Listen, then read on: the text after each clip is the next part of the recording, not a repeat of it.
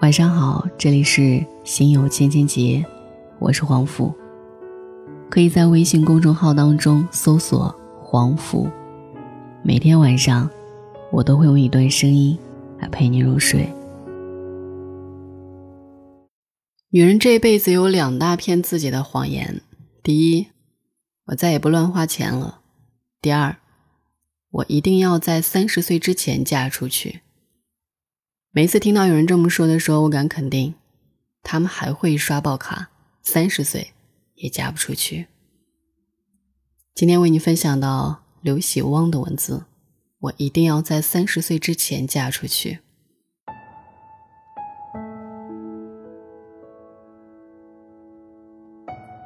在我进入二十岁以后，身边无数的闺蜜跟我说过，一定要在三十岁之前嫁出去。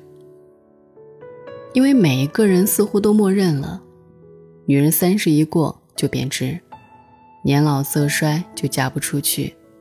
就算你事业成功，但是嫁不出去，这就是人生污点。你会被直接打上一个不正常的标签。之前有某品牌做过全球大数据的调查，结果显示，年龄歧视是当前全球女性，尤其是单身女性。都需要面对的一个普遍问题。如果女性到了三十三十五岁或者更大年岁时仍然独身，就会切切实实的感受到压力，因为人们可能会认为她们不正常。独身的女人不正常。过了三十岁再去追求爱情而不是婚姻，那么这个女人一定有问题。上世纪初，阮玲玉就说过：“人言可畏。”到了现在，舆论压力也许不会让一个人从身体上消亡，却可以让一个女孩从心底里彻彻底底把自己抛弃。面对三十岁，大部分的女孩都被追赶的特别恐慌。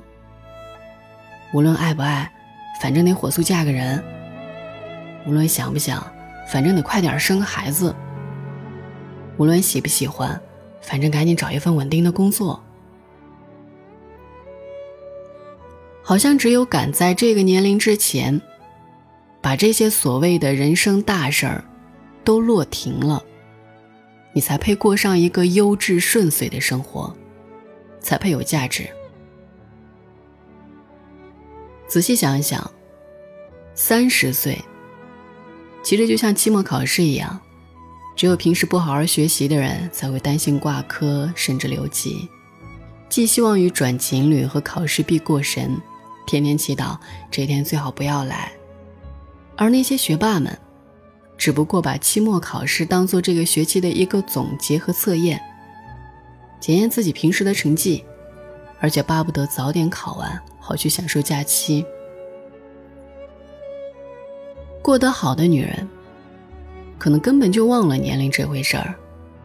只有那些日子过得重复单调的人，才整天感慨：时间怎么这么快，又老了一岁。我有个邻居阿姨，是个所谓的过来人。从我大学毕业那年，就开始到处帮我张罗找对象，比我妈还上心。她最喜欢说的一句话就是。你可不能太挑啊！如果拖到三十就嫁不出去了，就成剩女了。你说你这后半辈子多可怜啊！我心想，怎么才三十岁就能给一个人下定义了？他说，女人一过三十，人老珠黄，就什么都没了。起初我觉得阿姨简直就是在侮辱我。后来我知道了他的经历，他就是二十多岁有人追，三十岁一过没人理，没办法，匆匆嫁了个也想结婚的男人，过得特别不幸福。我理解了他，因为这就是他所有的人生经历。有好多这样的过来人，总觉得自己的不幸是因为女人三十就贬值，一点招都没有。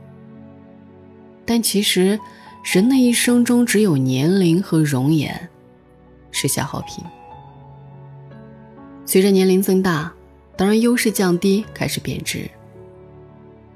所以像阿姨这样，价值就局限在年龄和容颜上面的女人，面对生活和时间夺走自己仅剩的价值，连讨价还价的能力都没有。如果你觉得三十岁就开始贬值了，那说明二十多岁的你本身就没什么价值。没道理，一个二十多岁积极上进、勤奋保养的姑娘，到了三十岁，就变成自由散漫、浑身松弛的中年妇女。也没道理，一个二十多岁就混吃等死、一事无成的姑娘，到了三十岁，突然变得貌美如花、精明强干。生活最强大的逻辑，就是因果。你过去的生活。就是你现在的下酒菜。你二十多岁没用心烹煮，三十多岁吃到的，就是自己也难以下咽的菜品。可是为什么大家老觉得年轻貌美就是衡量女人的标准？这不就是男人说的吗？中国直男的审美观一直很单一，无论年轻还是年老，无论有钱还是没钱，无论是屌丝还是精英。他们的眼里，美女都是一个型，白、瘦、幼。所以，女孩们如果想嫁人，永远就只会被局限在这个标准里。可是，真正见过世面的男人，哪里会觉得女人的价值是年龄、美貌呢？每年，名利场都会拍一张好莱坞最红明星们的照片，站在中间位置的。绝对不会是当红的小花旦，而是那些过了三十四十岁、有了岁月沉淀、经过时光雕刻过的女性们。而美国各大全球性的杂志评价全球最美、最性感的女性排行榜中，得第一的，也不是那一个最年轻，而是那一个成就最高、影响力最大、综合水平最强的。当你开始拥有属于自己的价值的时候，容貌和年龄不仅不会贬值，反而会成为加分项。因为经过岁月雕琢过的容颜，和经过时间沉淀过的智慧，才能让一个女人明亮动人。我们对三十岁的恐慌，从来都不是这年龄真的多可怕，而是当你忽略了自己真正的价值和能量之所在。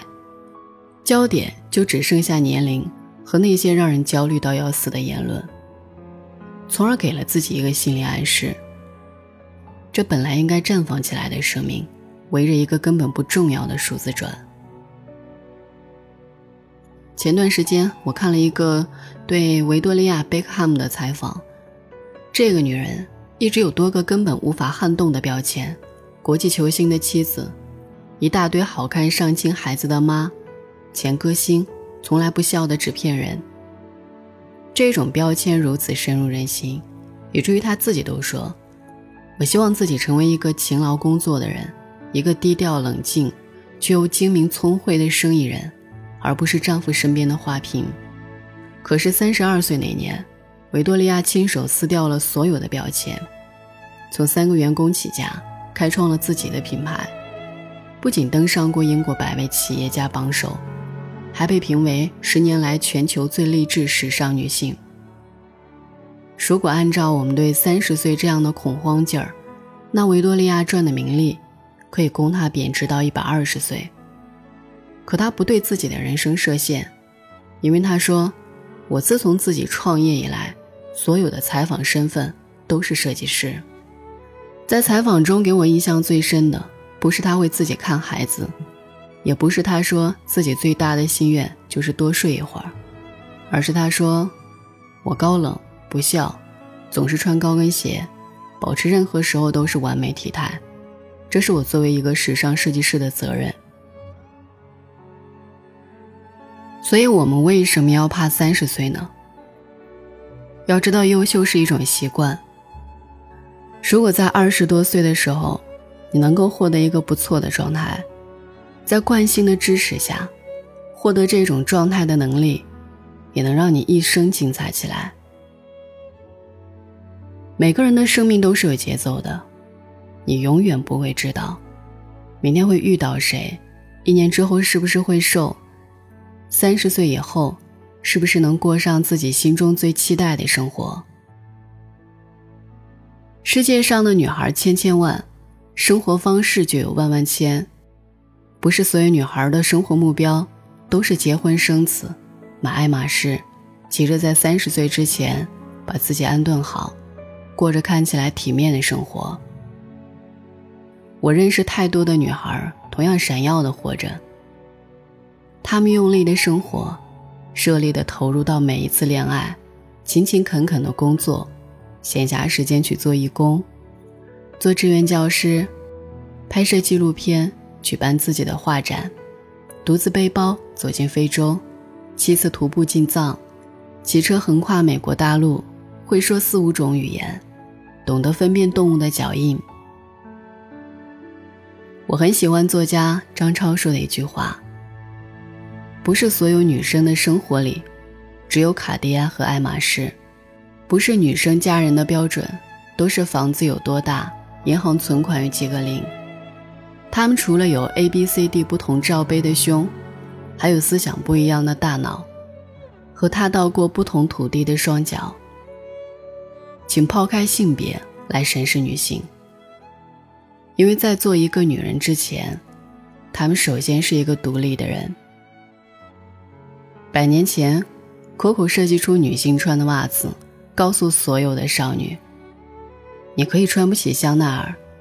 你也可以没有多少衣服供选择，但永远别忘记一件最重要的衣服，这件衣服叫自我。我可以照自己的方式生活，照自己的意思经营事业，照自己的欲求选择爱人，这是最好的礼物。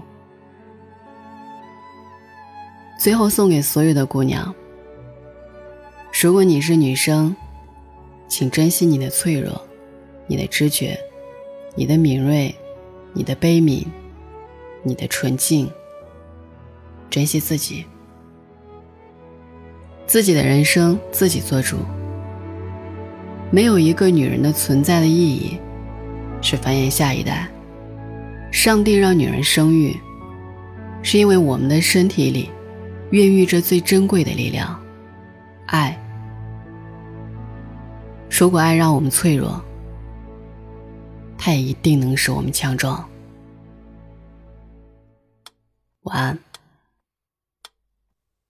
只要明天你能回来就行。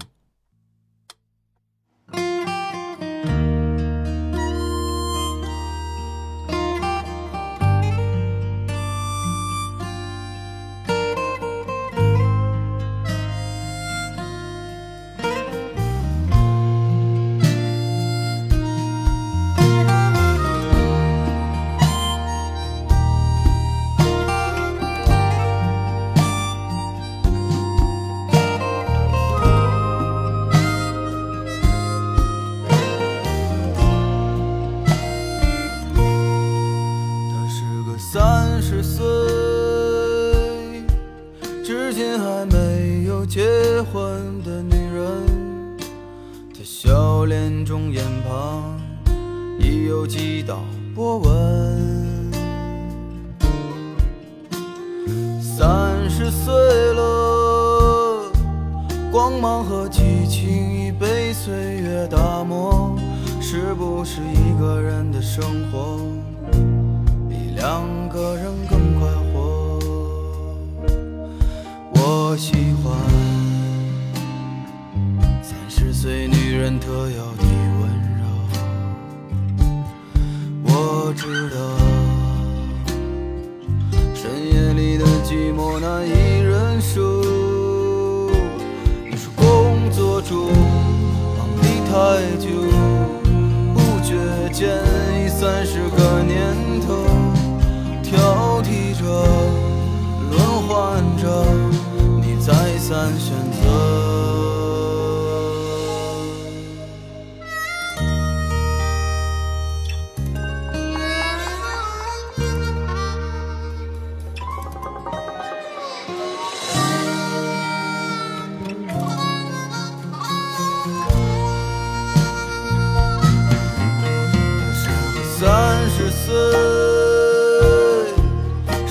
还没有走心的女人，这样的女人可否留有当年的一丝青春？可是这个世界，有时候外表决定一切，可再灿烂的容貌都扛不住衰老。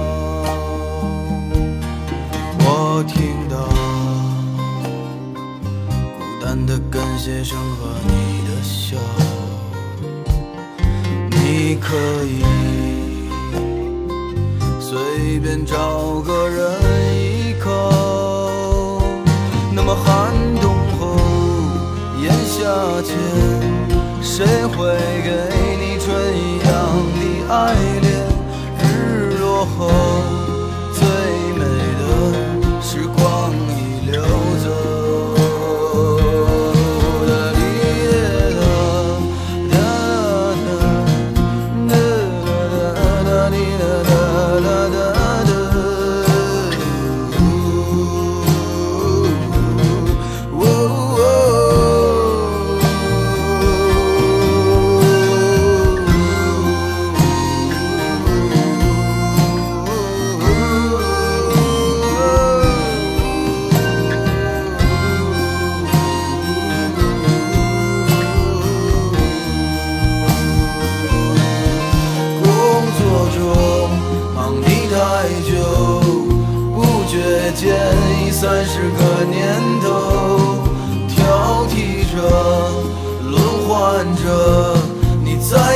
选择。